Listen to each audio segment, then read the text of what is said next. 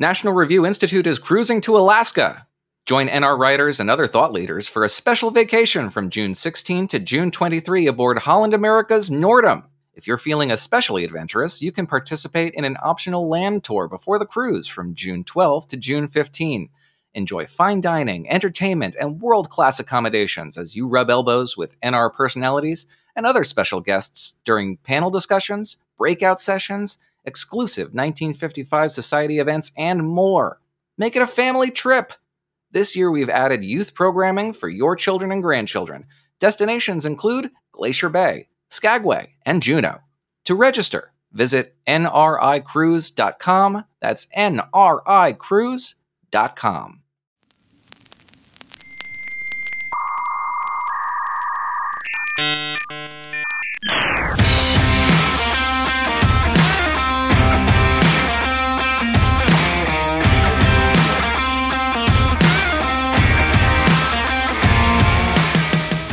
Welcome to episode 22 of the Charles C.W. Cook podcast.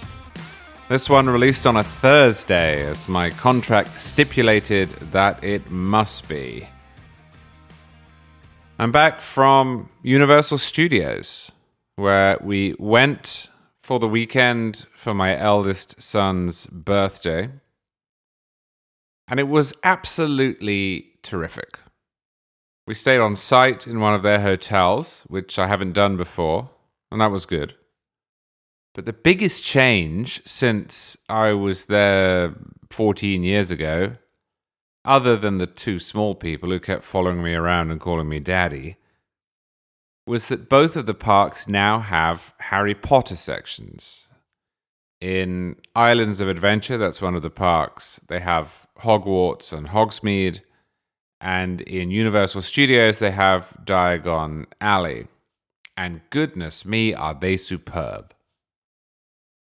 On the way home, after we'd left, we chatted about what we'd liked the most, and my answer was all the Harry Potter stuff.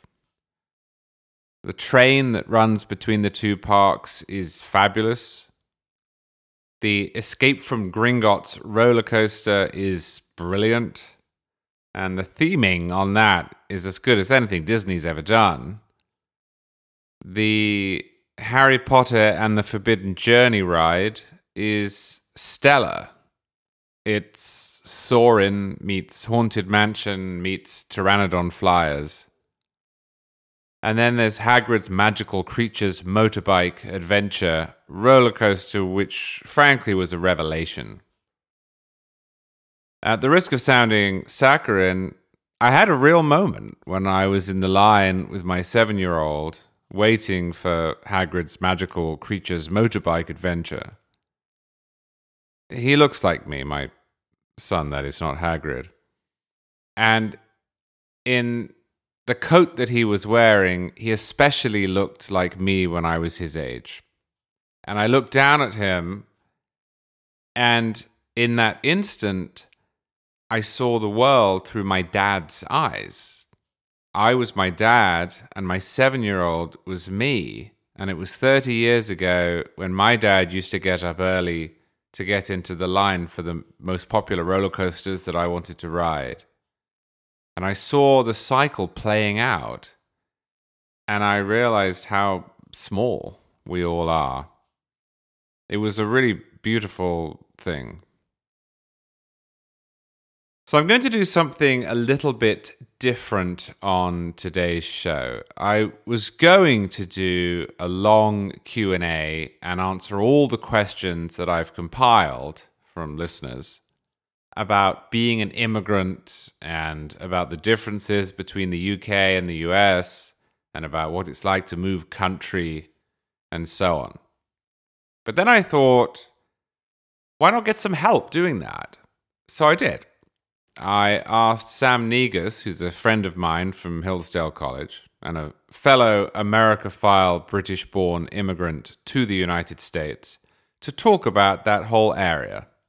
And we ended up doing that for the whole show. Once we'd started, we couldn't stop. So here it is, episode 22 of the Charles C. W. Cook podcast, in which the streets are made of cheese. Now, Sam Negus, welcome to the podcast. Hello, hello. Howdy, howdy. All right. Well, what we're going to do today is talk about being immigrants and immigrants from the same place, or at least roughly the same place. Not exactly the same place in England, but if you zoom out from the map, it all sort of looks the same. England is a very small country. In, a, in the American mind, we we grew up on the same cul-de-sac with you know mail being delivered by postman Pat and walk down the street to have tea with the Queen, right? My, right, my, my, is, my wife uh, joked with me this morning when I told her I was recording with you this afternoon and said, "Oh, oh you're going to ask Charlie about how everyone in America thinks the two of you sound exactly the same when you you know you, you totally don't." So probably people listening are already thinking, "What you do." You know what's funny about that is that the English who haven't spent much time in America make the mistake the other way around, in that because England is quite small, they assume America must be. When I was at university, a friend of mine got a law internship, apprenticeship, something in Southern California. And I said to him that I was going to be spending the summer in Washington, D.C. And he said, Oh, maybe we could get lunch. Yeah. So it's not just that Americans think that England is small, which it is. It's the other way around too. Yeah, totally. L- last year, my eldest sister, maybe it was the year before, was was planning she'd been saying, "Look, we we we need to come and see you. It's been too long. We're thinking about maybe taking a family trip to America to come and see you."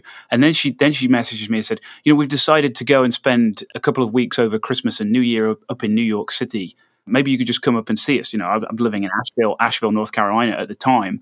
My, my other sister the year before had done had done the same thing. Someone had had lent her the use of um, you know a condo in Delray Beach, Florida, and she's emailed me and said, "Hey, we're we're going to Miami. Why don't you come down and see us?" And I look it up, Delray Beach. And I'm like, "Okay, first of all, you're not going to Miami. You're going to a place 50 miles north of Miami. Second of all, that's still about 500 miles south of where I live. But sure, I'll come and see you because you know you're here and I want to. But yeah, no, that that is exactly exactly how people think." So you were going to ask me a question. Yeah, well, no. So I think we'd kind of exchanged some emails and and and, and said we we would talk broadly about immigration or more specifically being an immigrant. And I always think of myself as an immigrant. I never use the word expat. I never think of myself as an expat. I think of myself as an immigrant, and I, and I, I suspect you probably do too for the same sort of reasons. And uh, there's something about being an immigrant that's kind of tied into American history and identity, and there's a sort of pride in that. I, I take pride in being, um, you know, an Anglo-American immigrant. I guess I wanted to ask you: Do you? I, I bet no one would have ever, ever said this, but do you feel like people have a hard time sort of conceptualizing you as an immigrant? You know, because your work in the chattering classes, as we would call it back in Britain, white male, etc. Is that? What do you think about that? Yeah, I think people have trouble conceptualizing it on both sides of the Atlantic. So I agree with you entirely. I consider myself an immigrant, and I am an American. And that has something to do with America and its history and its mythology and its nature as an idea as much as a nation.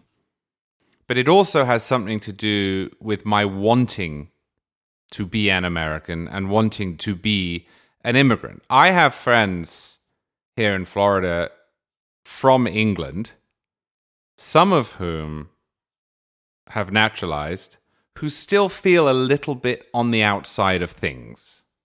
They still see themselves as British who became American.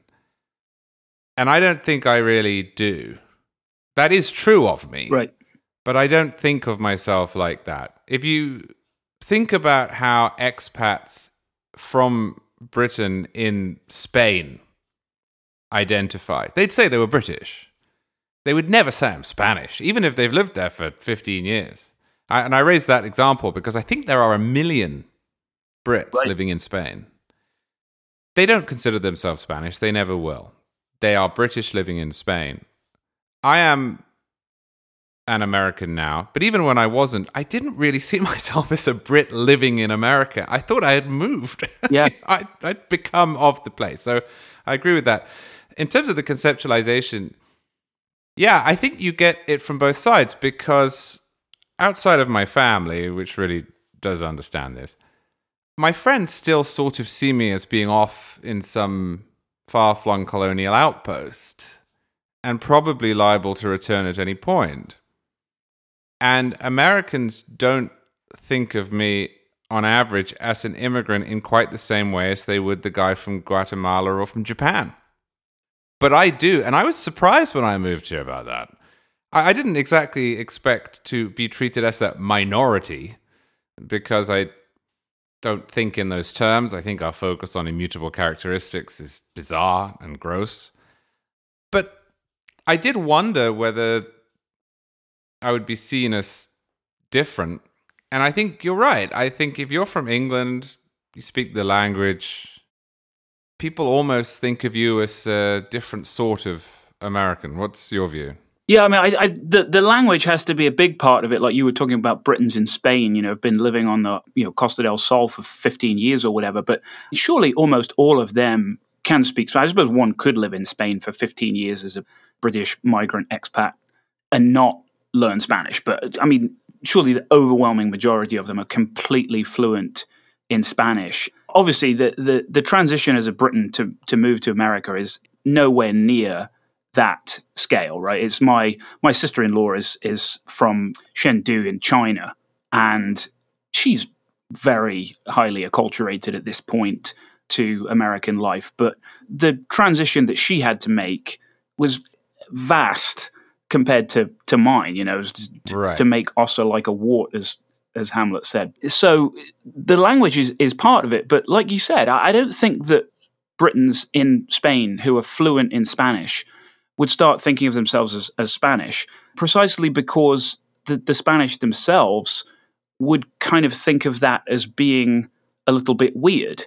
It's just not really a concept, and that, as you say, that that's kind of deeply ingrained in American identity. And there's there's this there's this quote that I read somewhere years ago, and I've I've I've searched a few times to try to figure out where it was from because I just I just heard it and it stuck in my mind, and I've absolutely no idea where I heard it or who who wrote it. So I suppose I could claim it myself, but I'm not going to. But but but some someone uh, wrote that it takes ten thousand years to make a Frenchman, but you can make an American in five minutes. I think that may have been from a French writer and even meant derisively. But of course, Americans, for the most part, I think wouldn't think of that concept as being. You know, I, I had um I had a, a, a sort of microcosmic experience of this experience within the experience. If if, if you get what I mean? When I lived in Texas, and Texans are very proud of their identity as a Texan. But something that I found fascinating about being in Texas for six years was that Texans were also very quick to welcome other people to being adopted Texans themselves. You know, the old famous bumper sticker I wasn't born in Texas, but I got here as soon as I could. And I, I, found that rather fascinating that even the most culturally Texan people you could imagine, and I was in a pretty Texan place, you know, I, I was going to this old Episcopal church in downtown Fort Worth with people whose names were on public buildings around the church, you know, very kind of old money, real generational Fort Worthians. And if you, and I, you know, I, like I, I bought myself a pair of cowboy boots and a couple of cowboy hats, and I dressed the part whenever we had church events or whatever. And nobody ever came up to me and was like, "Why are you poncing around in that Stetson when you're everybody knows you're an Englishman?" It was like, if you love Texas and you want to be a Texan, you're a Texan, yeehaw, kind of thing. So you know, I I, I think that that's just deeply ingrained in the American mind the, the equivalent for me is a Florida man. Yes. People want me to become a Florida man. I've noticed this. This is an identity that they embrace on my behalf. It's not just that they want me to be American, it's that they want me to be Florida. One thing I did notice, though, and it's hard to quantify this, but I swear that this is true, is that for the first six months to a year of my being in the United States, people would ask me where I was visiting from. not always, but in the majority of cases, why are you here? Asked in a kind way, not why are you here? Where are you visiting from? Where's home? Right. And after a year, it was when did you move here or where do you live? And I I can't quite justify this logically, but I think it's the affect that you inadvertently pick up as if by osmosis from spending time in the culture. Maybe it's the way you dress or move or engage, or maybe you wear a t shirt that says New York Yankees on it, or you have an American credit card, whatever it is.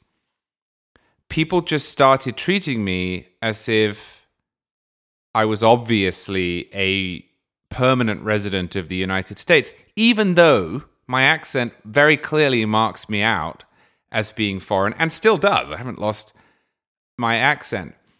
And a few years ago, I had this thesis confirmed, albeit anecdotally, when I was sitting in an airplane and I looked up and I saw a guy get on and I instantly thought he's English. Just the way he got on the plane, the way he was walking, his bag, and sure enough, when he came past me, he was talking to his friend. He had an English accent. I've had the same experience. Yeah. I mean, this is still only anecdotal evidence, but I you can increase it by 100%. The exact same thing. I people very very seldom ask me where I'm from or take interest in the fact that I'm clearly some kind of imperial. I mean, they ask me they ask me if I'm Australian. If they ask uh, at least half the time, if they bother asking, they ask if I'm Australian, which doesn't bother me at all. But people have probably within two years of being here, they they stopped asking very often. And I, I've had the same thing where I'll see someone, you know, a guy walking. I, I don't want to start ragging on our home country just yet. We, we, we might get to that in a bit. Uh, and I don't want to be that kind of immigrant because I'm not. You know, home is always home. I love England even if uh, to some extent I'm loving the England of the mind rather than whatever's left of the real thing. But home home is always home. There's a kind of preemptive apologeticness about the way that English people move, as though they're already apologizing yes. for having bumped into you. As, yes. oh, sorry, oh, I'm so sorry. As just walking as though they're they're apologetic for taking up the space they were born into. And yeah, you, you see them coming, and yeah, I, I you know I remember when I when I first moved to Texas for grad school. I had been in Atlanta for a couple of years. I had some some friends there who were kind of real locals. I remember one of them one of them ribbing me when uh, when I told them I was moving to Texas, and they said, "Oh, you know, I can I can see you're already walking a little taller. You're already standing up a little straighter. Look at you. That that Texas air has got in your lungs already. Uh, you know, it's the, it's the it's the sense of freedom and pride." I think there is something to that, that that there's just a different way that Americans carry themselves and broadly speaking, obviously, but you know, you, you, you truly become acculturated and just sort of act like you know what you're doing. So this is, I think, going to take us on to one of the things that we wanted to talk about, which is why there are some British people who instinctively love America and why there are others who don't. But the most disconcerting experience that I have as an immigrant, and this happens relatively often, at least two or three times a year, is that I meet a fellow Brit who is visiting the United States, and they presume that I can be co opted into their criticisms of the country. Yes. Purely by my accent. They assume that I too find the things that they find strange or undesirable about the United States strange and undesirable. And then they're perplexed when I say, actually, no. Are sometimes this comes up in the context of the Second Amendment, and I will accept that I am for an English person, even for an English immigrant. I am out there on that. But often it comes up in the context of you know, healthcare or taxes or people talking loudly or Disney World existing, you know, or churches everywhere. And I think, I think, well, you know, I, I don't think this is weird at all. Do, do you get that one? Oh yeah, ab- absolutely. strangers, but you know, my my family as well. You know, I, I think one of the things is Britons feel much more familiar with American life than they actually are. One of the ways this manifested itself to me was when I first moved here, and th- this happens very seldom now because I've been here for so long. But when I was first in the US, people would say things, use idioms that I would click in my mind, and I would suddenly realize, oh, that's what that means.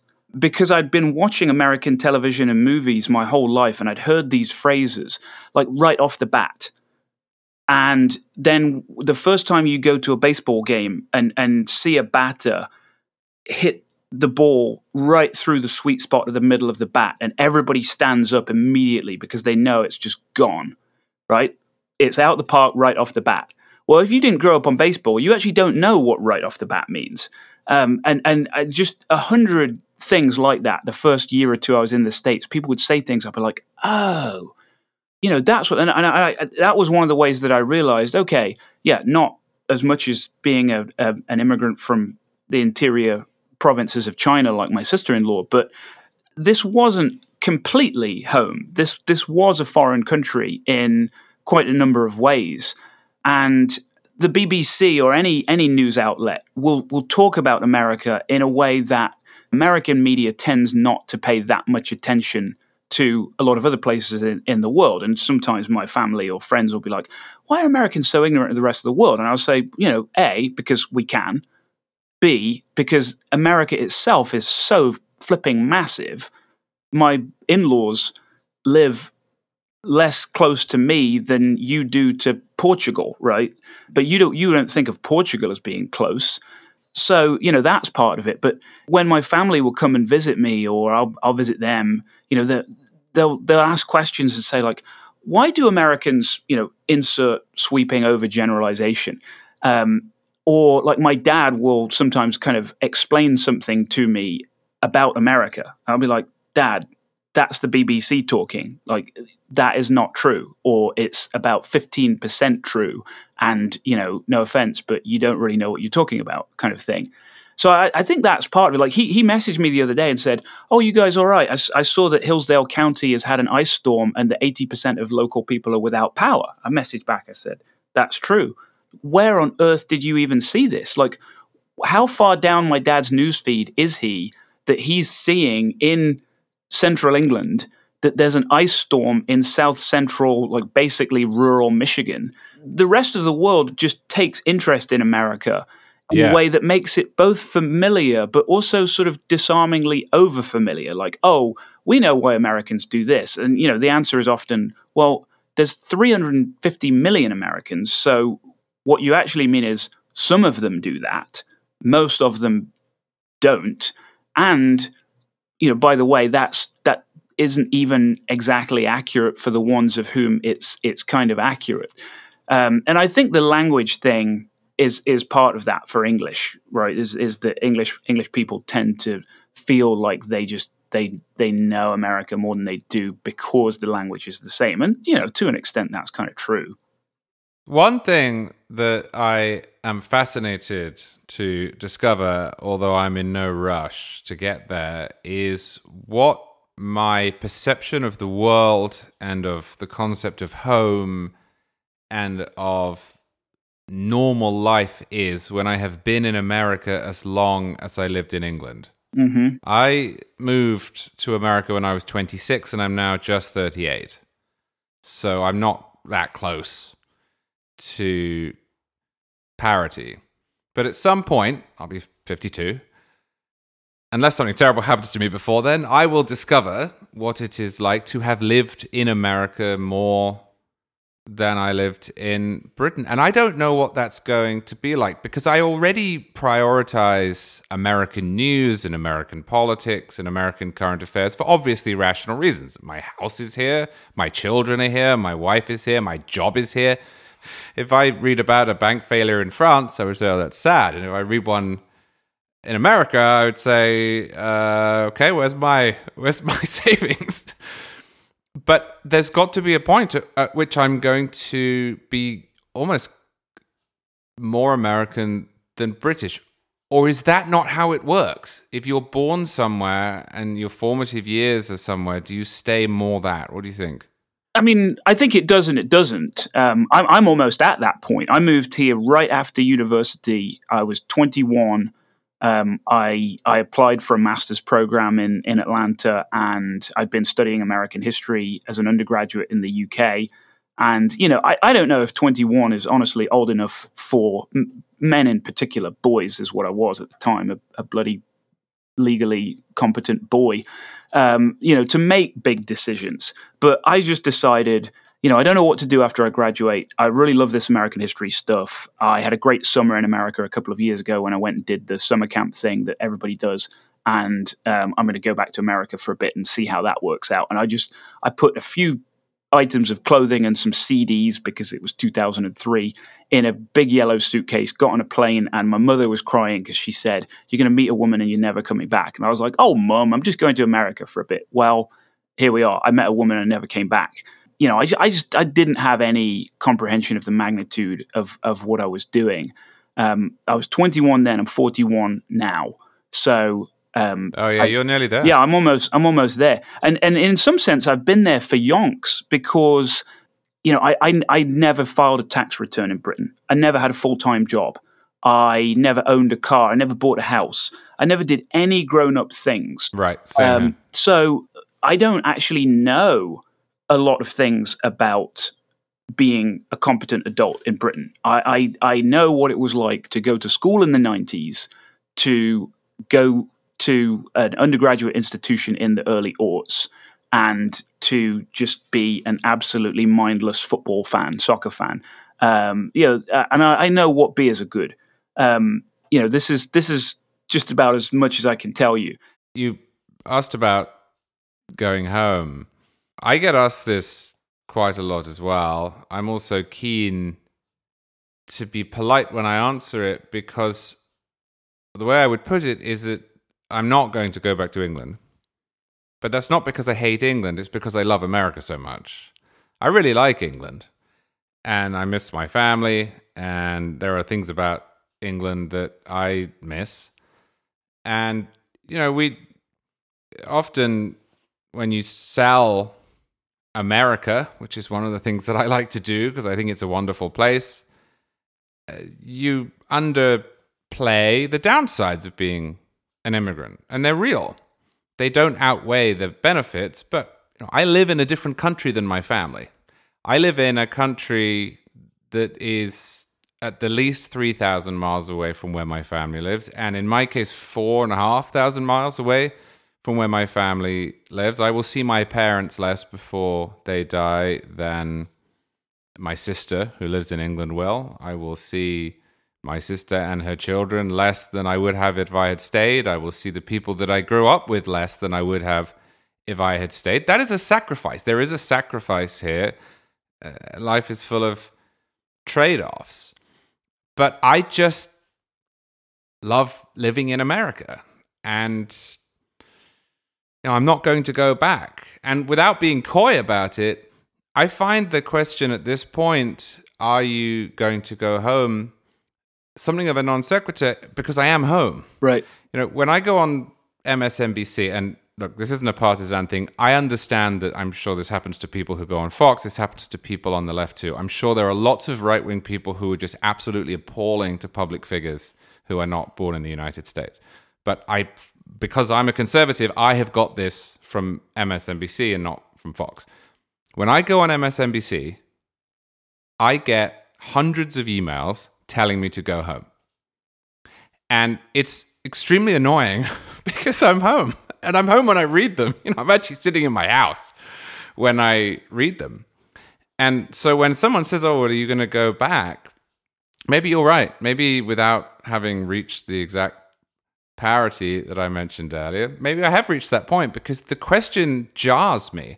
When it's thrown at me by MSNBC viewers, it's jarring in a more upsetting way. When I'm asked it in a kind manner, it's jarring in a confused sense. Well, what do you mean? Why would I go back? I moved here. This is where my my family. So I mean, jokes about guns aside, I, I assume you feel broadly the same. Yeah, no, I, I, I definitely do. I mean, I'm, I'm not, um, I'm not sure. Uh, I would. I, I, I try not to say I'll never go back to England, although, although basically, I, I never will. Uh, I mean, to, to live anyway. Yeah, I, I, I, I mean, home. You know, home, home is home, right? Like, I, I, I love England. Um, there are things that I miss. I miss my family. You know, I miss going to cheer for my absolutely useless soccer team. I miss sitting in the pubs and drinking the kind of pubs beer. are a huge thing, right? That's one of the things I always come up with too. Right, and, and that's and it's it's the simple stuff. I mean, um, you know, but you know that, that's that's very deeply human, isn't it? Right, taste, taste and smell.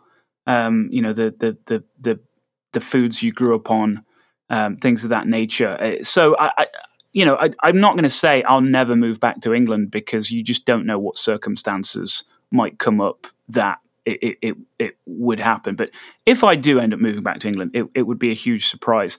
But um, you know, I, the of course I've never been on MSNBC, but um, I'm, I'm, sure if I was, I would get the same kind of uh, kind of emails because, like you, I'm an immigrant and I'm also from a more or less progressive European social democracy.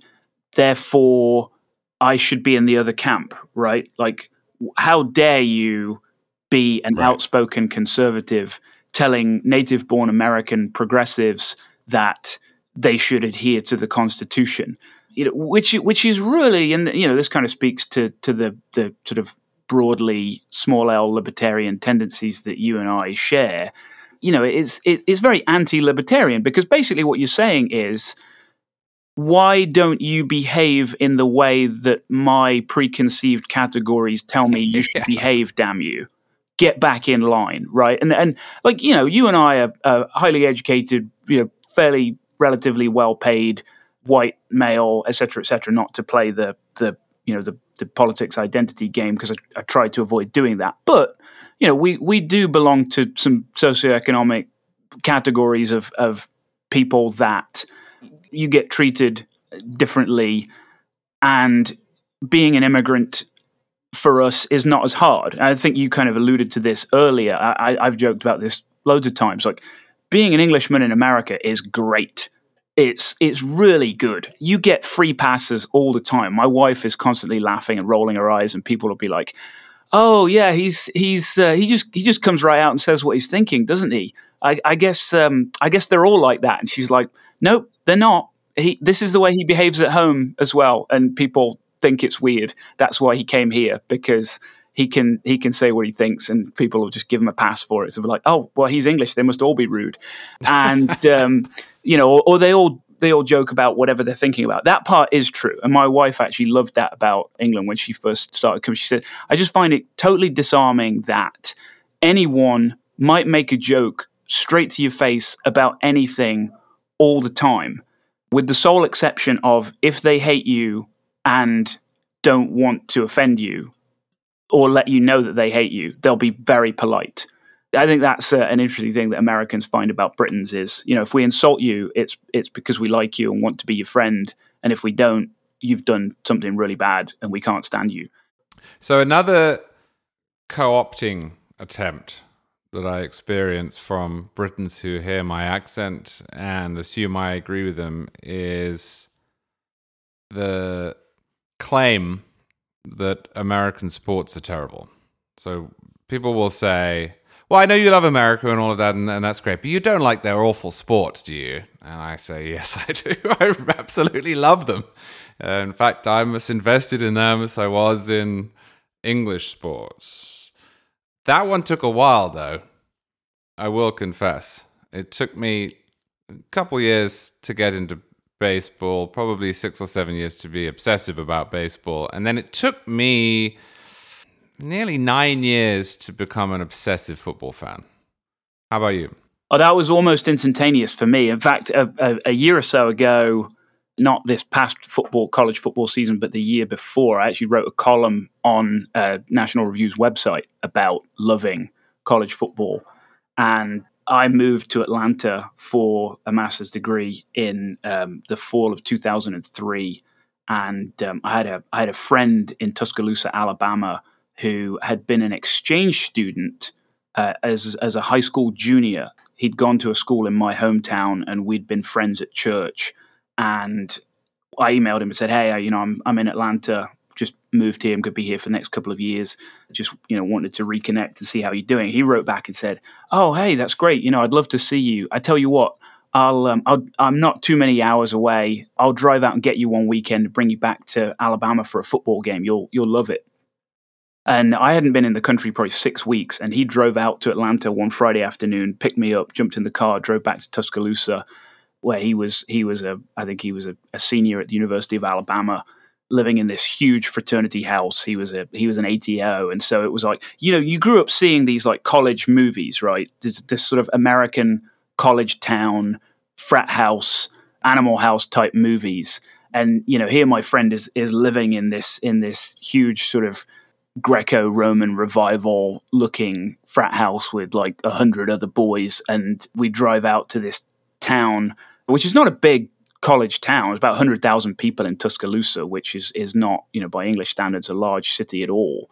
And on the drive back, he tells me all about the history of Alabama football and they were playing Oklahoma, who at that time were ranked number one. It was non-conference game between Alabama and Oklahoma, number one OU, and everyone was everyone was excited. This is before Alabama got really really good again. They were kind of down on their luck at the time.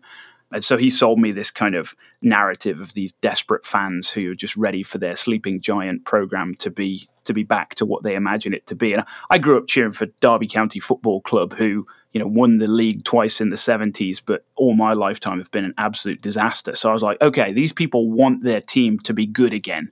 And they just, the universe isn't right if their team is terrible. I, I get that. That's my whole life. At that point, I was still young enough to genuinely believe I would see England win a World Cup before I died, which I've, I've given up on that hope at this point.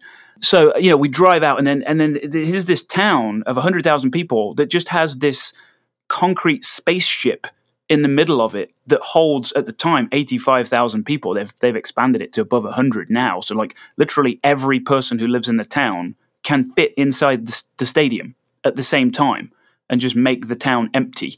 And there's just like these RVs camped everywhere. You miles out from the stadium and there's just every curbside parking spot has an RV. And I said to my friend like what is this all about? And he said, "Oh, it's just people from all over the state just drive in for the weekend and just camp wherever they can in their RVs, and they they build their whole fall around around the game. And um, you know, you get there on a Saturday, and everyone's out there playing cornhole and like cooking lunch from the time before the sun comes up, and friends reunions from college and family reunions from all over the state and whatnot. I just fell in love with it immediately because it was so infectious and so I'm I'm pretty religious. I love a good ritual. I love a good ceremony. I love a good I love pomp and pageantry and symbolism and I grew up on the tribalism of English soccer fandom. And I get to this place I'm like these people are my people. They're like me. They just love this game and they love their team and they're absolutely insane about it, and I want to know why. So I, yeah, I, I, fell in love with American football right away. One thing, this is the only difference. Soccer is still, in some ways, the most exciting game in the world because it can turn so quickly, and one event will change the course of the game. But most of the time, Americans are not wrong when they say, or the, or the, the, the Americans who don't like soccer will say, well, soccer's boring they're not wrong when they say that, in that most of a soccer match consists of nothing whatsoever happening.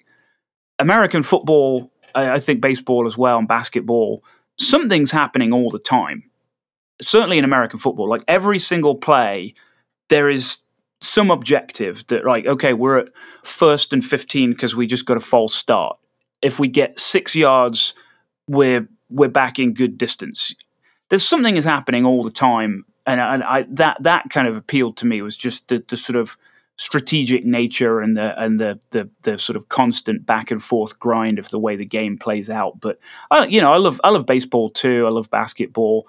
I, I don't really have a I don't have skin in the game in the MLB really like you do, and not like a you know big fan the way you are of the Yankees, but I I, I do love a good baseball game. So you know, it's, it's just so deeply uh, acculturated. You know, it's, it's so deeply ingrained in the culture.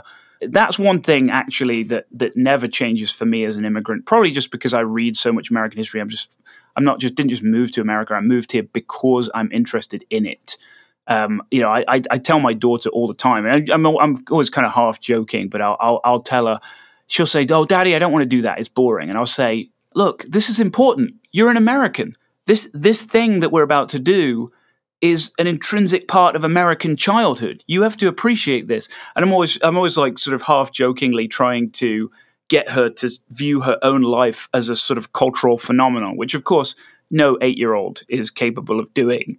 Um, but uh, you know, I think that's part of it for me is just any event that's just uniquely American, even if I don't really like it for its own sake. Part of me just likes the fact that it is American. You just got very close to saying something that I have said to people for 10 years now when they ask me why I like America so much. And that is that there is the rational answer that it has a wonderful constitution, that it's an open society, that it's so big and so geographically and culturally diverse. And of course, that my family, my close family, my own family lives here. But then there's that pre rational or maybe irrational part which you can't describe. It's like being asked, why do you like Patsy Cline? Or why do you like blue skies? I like many things in this country purely because they are American, exactly as you just said. Yeah. If you show me a picture of a mountain and you tell me that the mountain is American as opposed to, say, Canadian or Australian or Greek, I will like the mountain more that is American just because it's American. I cannot summon any reasonable or comprehensible argument as to why that makes sense or why that should be the case. But it is. And funnily enough, it always has been the case. Ever since I was a little kid, I had this fascination with America that manifested itself in that way. If a movie was set in America, even if its being set in America was not especially germane to anything, I liked it more. Right. I was more interested in it, more fascinated by it, more seduced by it. I think that's fascinating that you say that as well. Because yeah. I always thought I was a bit weird for that. Well, you probably are, but I'm just weird in the exact same way. But, you know, sometimes I answer when people say, why do you love America? Like, sometimes I, I sort of semi facetiously answer it by saying, well, because there are no cats in America and the streets are paved with cheese, right? Um, you know, which uh, is a reference to uh, American Tail, right? The the, uh, the the the '90s cartoon movie of Five Fievel Mousekewitz. Uh, but you know, uh, I've I've I reference that when I'm teaching the Gilded Age, you know, the late 19th century, and I talk about immigration, and I say, look, yes, it's about a fictitious cartoon mouse, but it's actually a pretty accurate depiction of the immigrant experience to at least the great northeastern cities of the late 19th century, as you're going to see. But I, I, I associate with that in a very genuine way because, like, you know, that song. Um, you know, there are there are no cats in America, and the streets are paved with cheese. So put your mind at ease. The characters in the movie, I'm sure you've seen it and watched it with yeah. with your kids, but they sing it on the boat, right? And like every verse is is a sad verse in kind of minor key. Maybe it's in minor key. You're the musician, but you know, it, it's like sad music, and they're singing about. I mean, it's actually kind of serious, isn't it? Because it's that they're mice who've been persecuted by by cats, but the cats are Cossacks and the mice are Jews, right? So it's referencing anti-Jewish pogroms in the Pale of Settlement in the 1880s, which is quite serious subject matter. And they all sing these songs about how they've been persecuted. And then the chorus goes into, you know, major key happy music. And they all say, but there are no cats in America, and the streets are paved with cheese. And so when people ask me, like, why do you love America? I'm like, because there's no cats and the streets are paved with cheese. Like, it, it's it's a cultural shorthand for people come here and believe they can do anything, and they believe that because they kind of can. Yes, there's enough people that you can point to and say, well, look, that guy did that if he can do that, what is what's his name? What's his first name? Paul? Is it Paul Hill, the philosophy professor up there in Chicago?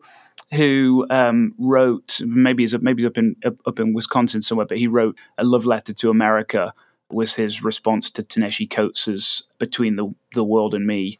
He, he, wrote this book, Love Letter to America, and he he he was from Jamaica, moved to the Greater Atlanta area in like the late eighties or something like that, and kind of writes about he's he's gay, and so he he said, look, I I grew up as a sort of closeted homosexual in Jamaica in the 1980s and moved to America, and we, we ended up settling in Stone Mountain, Georgia, where all of my white friends that I made said, "Why do you live in Stone Mountain? That's the home of the Klan," which is I don't know that that was ever true, but it was sort of an urban myth in Georgia in the in the late latter part of last century that you know there's there's Klan out there in Stone Mountain, which he, he said, listen, all I found in Stone Mountain was thousands of other people who've moved from Jamaica and were making a living mowing lawns, and all they told me was it's amazing in America when you bill people for mowing their lawn, they pay you.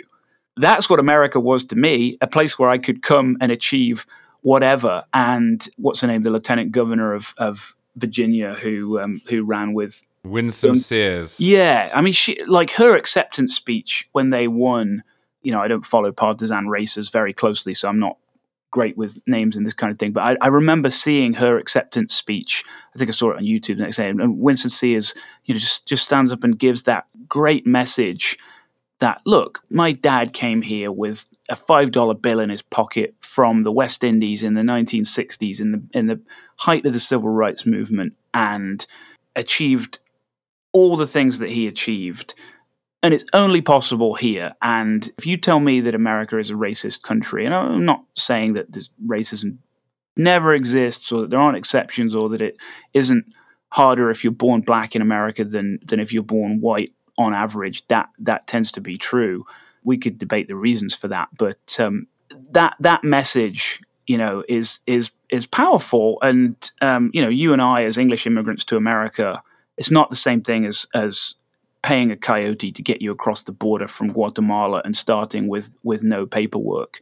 But there's a reason why people are trying to do that. And and broadly speaking, it not only works out really well, but it, it works out in a way that it wouldn't anywhere else in the world.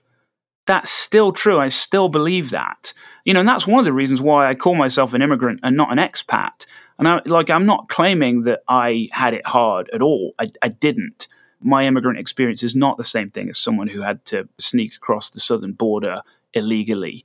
But I still associate with them very powerfully. Like, I, I, I know what it's like to be a, a penniless 21 year old graduate student with all of his worldly goods in a single suitcase who just wants to go to America because he doesn't know where it's going to take him, but he thinks it's going to be pretty darn good there's a kinship between me and anyone else in, in, in this country who feels that way. Yeah, well, it's partly because it is true. I find it absolutely infuriating to hear from people on left and right, frankly, at the moment, that the American dream is a lie. It's not. And it's not just me. Just talk to anyone around who, who came from somewhere else or even who didn't come from somewhere else. Ask them about their life and compare notes with people in other countries. The opportunities here are extraordinary. The lack of gates are extraordinary. I just found this here. People care a lot less about where you're from and it's one reason I get so cross about the credentialism that I think we're developing with our fetishization of college because it threatens the openness of American society. If every single person is supposed to obtain the same piece of paper, then you, you don't have uh, a culture that is as open as this one. Right. But it's still there. It's still there. And it's not just economic, although that is an important part of it. The ability for self actualization, which sounds very pretentious and in extreme cases can, of course, be a problem. You don't want to encourage Charles Manson to self actualize. But you mentioned being in Texas and wearing a Stetson, and nobody said to you, "Oh wow, look at you, foreign poser." I don't wear a Stetson, but I am into what would be perceived as very American things. Oh, you drive around town in a tricked out golf cart. I mean, that is the, that is the North Florida equivalent of wearing a Stetson. well, I like NASCAR. It's not my favorite sport by any stretch of the imagination, but I go to the Daytona 500 every year. It's 90 miles away. And I have a Daytona 500 hat. And no one has ever said to me, wow, it's a bit weird right. that you have a Daytona 500 hat with that accent. In fact, the opposite is true. Big racing fans, fans of racing to a degree that I'm not, will say to me, Oh, you like racing? And they want to talk about it. And in fact, the fact that I'm from another place makes it even more exciting that I latched onto it and I go every year because I didn't grow up in Daytona and I didn't grow up with a dad who was into NASCAR or what you will. I think that's that's an amazing cultural magnet that people rightly are attracted to. Yeah, I, I don't know. This might be a, a awkward or arbitrary transition here, but thinking about our home country, you know, I guess we've been talking about the thing that broadly speaking is infectious and and and beautiful about Americans, right? Their optimism and their willingness to cheer for a success story. Whereas, you know, I think I think Britons have this this bad tendency to cheer against success stories. You know that that they want to tear down uh, the the the stalk of corn that has grown above the others. The thing that stuck out to me more and more, and I don't know whether this is just my instinct. This is just kind of because I'm. Is it just that I was born with a personality that predisposed me towards civil libertarianism? I, I, I don't know, but the more I'm away from England, the more apparent is to me and the more oppressive it seems the English collective propensity towards sheep like um, conformity, right? And the, the sort of crowd mentality of, of going along with the rules and savaging anyone who doesn't, right? I think the English have a collective loathing of the nonconformist. Even if the rules change, and they do, but once they change, everyone agrees that they've that they've changed, right? Like if you were at a polite dinner party in England and you just said, talking point, I think we should privatize the NHS. Discuss. Like people would choke on their food, right? Like what? Why is that? Uh, uh, do you do you agree, or am I just being a curmudgeonly git?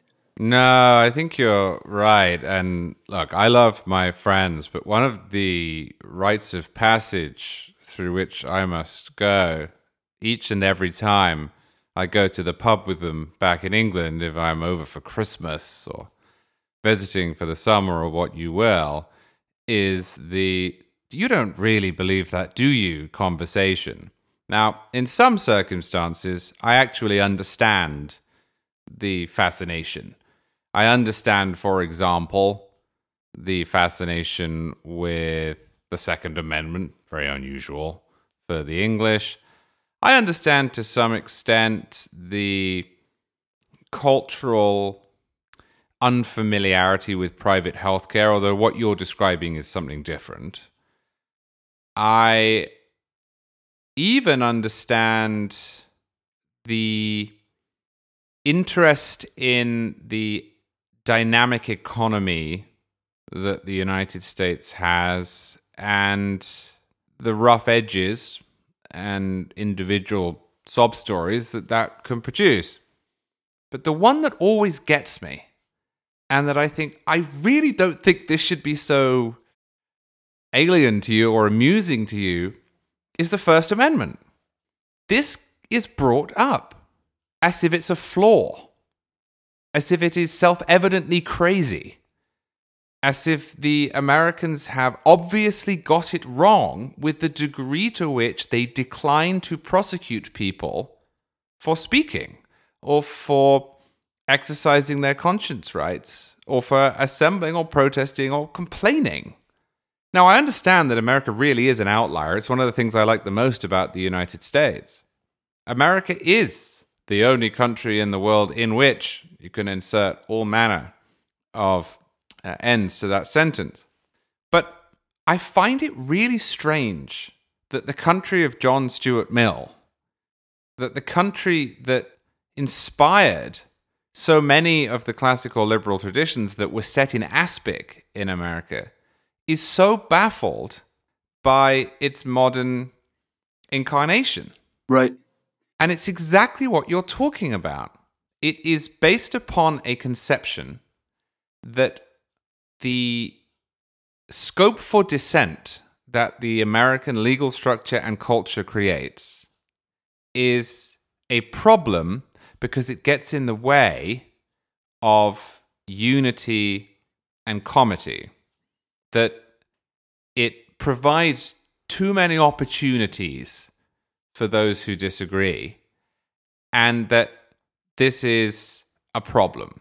That it permits people to say things that are self evidently untrue or offensive, which of course it does. The first step that anyone who wishes to be a small l liberal must take is to distinguish between what they like and what is the best setup for a free society. And I find that a lot of British people either can't or are unwilling to do that. And so they will say, but under the American system, somebody can go outside in their yard and they can burn a Quran. Yeah. But that's a terrible thing to do. Well, actually, yeah, I think it is not a great thing to do. I wouldn't do it. You know, this is one of the world's great religions. I have no desire to willfully upset people in that way. But that's not really the point, is it? The point is that you cannot sit in the pub and decide where the lines are. You can't ask a transient majority to determine what is an acceptable and unacceptable thing to say. And I just find that this idea is treated as if it is the height of eccentricity. Right. just, I'm baffled by this. Yeah, I mean, and it really just kind of comes down to what exactly is it that you think is most dangerous? Like, what what are you what are you most afraid of? Uh, and and you know, I've I've for years been trying to figure this out. Like, why why are the English, broadly speaking, so afraid of this kind of disruptiveness. I, I, I don't know that this explains it, but I, the thing that I come back to most often is maybe it's something to do with population density. When I explain to American friends, look, England is the size of the state of Georgia, and the population is, I mean, what even is it at this point? North of 50 million, approaching 60. Um, yeah. And then 90% of them live in about 20% of the land area. So you you've got about you know 50 odd million people squeezed into an urban corridor that runs along the M4 from London to Bristol and up the the M1 from you know London to Leeds via my hometown of Nottingham, um, and then you know across the Pennines to Manchester, and basically you've got more than the you've got the population of California like squeezed into an amount of land that's that's basically the commute from one end of Connecticut down to New York City, right? Like that's there's just a lot of people squeezed into not a lot of space, and maybe that there's this sort of unconscious fear that if we allow individualistic disorder, chaos will break out. But I, I'm not sure that that's accurate, and even if it is the reason, I'm not sure that it's really the the right idea. No, well, there, there's also there's a paradox there as well, I think. You mentioned having heard straight off the bat, but never quite knowing what it meant until you went to a baseball game. The odd thing about England is that the cultural signposts that marked out free speech are still there, but the intellectual underpinnings and collective desire is not. Right. It's gone. So you will hear people say in England all the time, well, it's a free country. Right. You will hear people talk about the upturned box on Hyde Park Corner. You will hear people say, it's just his opinion.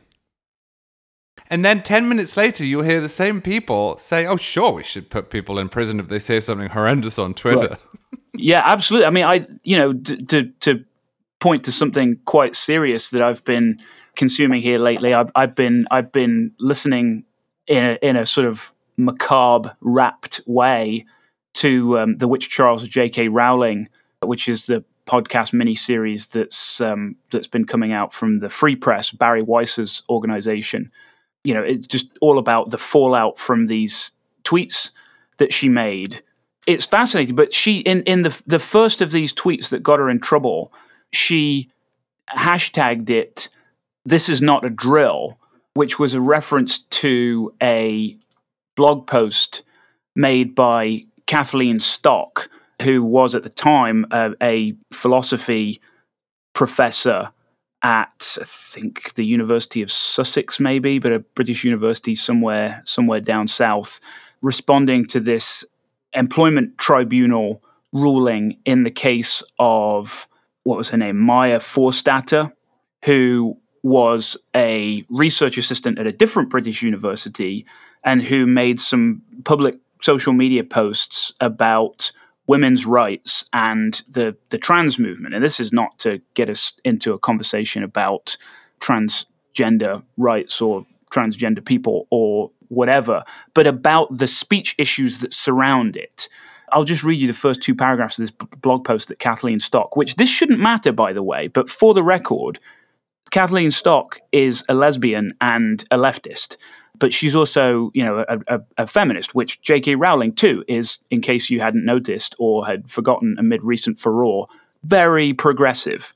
And somehow, you know, these like Kathleen Stock was was run out of her job, made it untenable. But she wrote this. This is um, this is December 2019. I'm a professor of philosophy employed at a British university in the Department of Philosophy. Today, a UK employment tribunal judge ruled that the belief that biological sex is immutable and it is impossible to change one's sex is quote incompatible with human dignity and the fundamental rights of others. He writes, quote, I do not accept the claimant's contention that the Gender Recognition Act produces a mere legal fiction. It provides a right, based on the assessment of the various interrelated conventional rights, for a person to transition in certain circumstances and thereafter be treated for all the purposes of, or for all purposes as being of the sex to which they've transitioned. That's the end of the quote. Please note, this is back to Kathleen Stock. Please note, all purposes.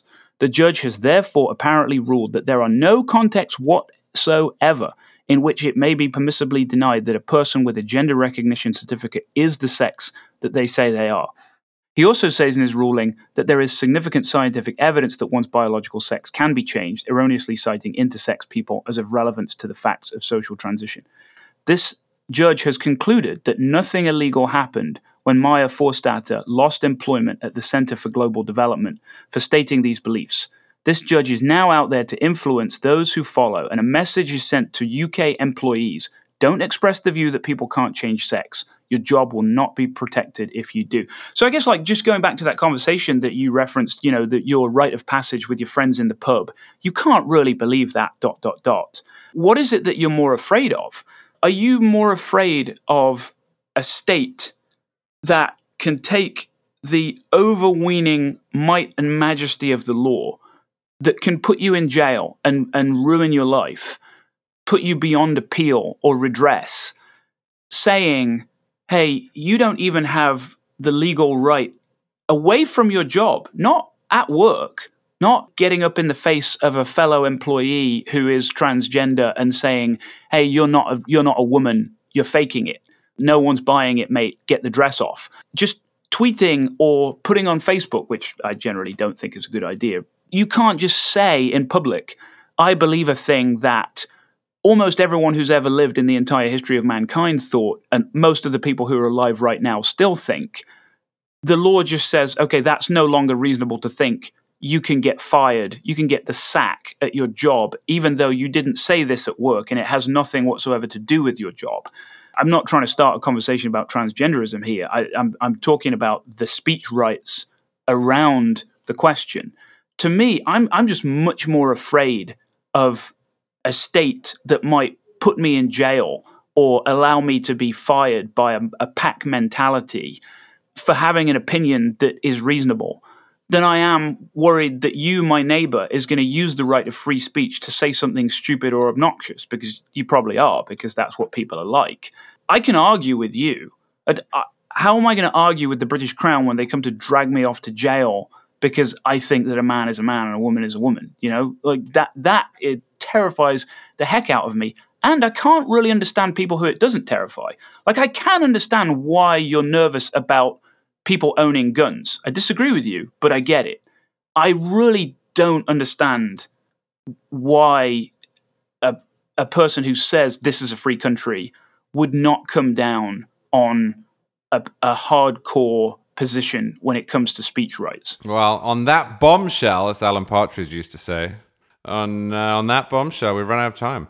So thank you so much for coming on the podcast, Sam. It was a pleasure. Yes, and with thy spirit.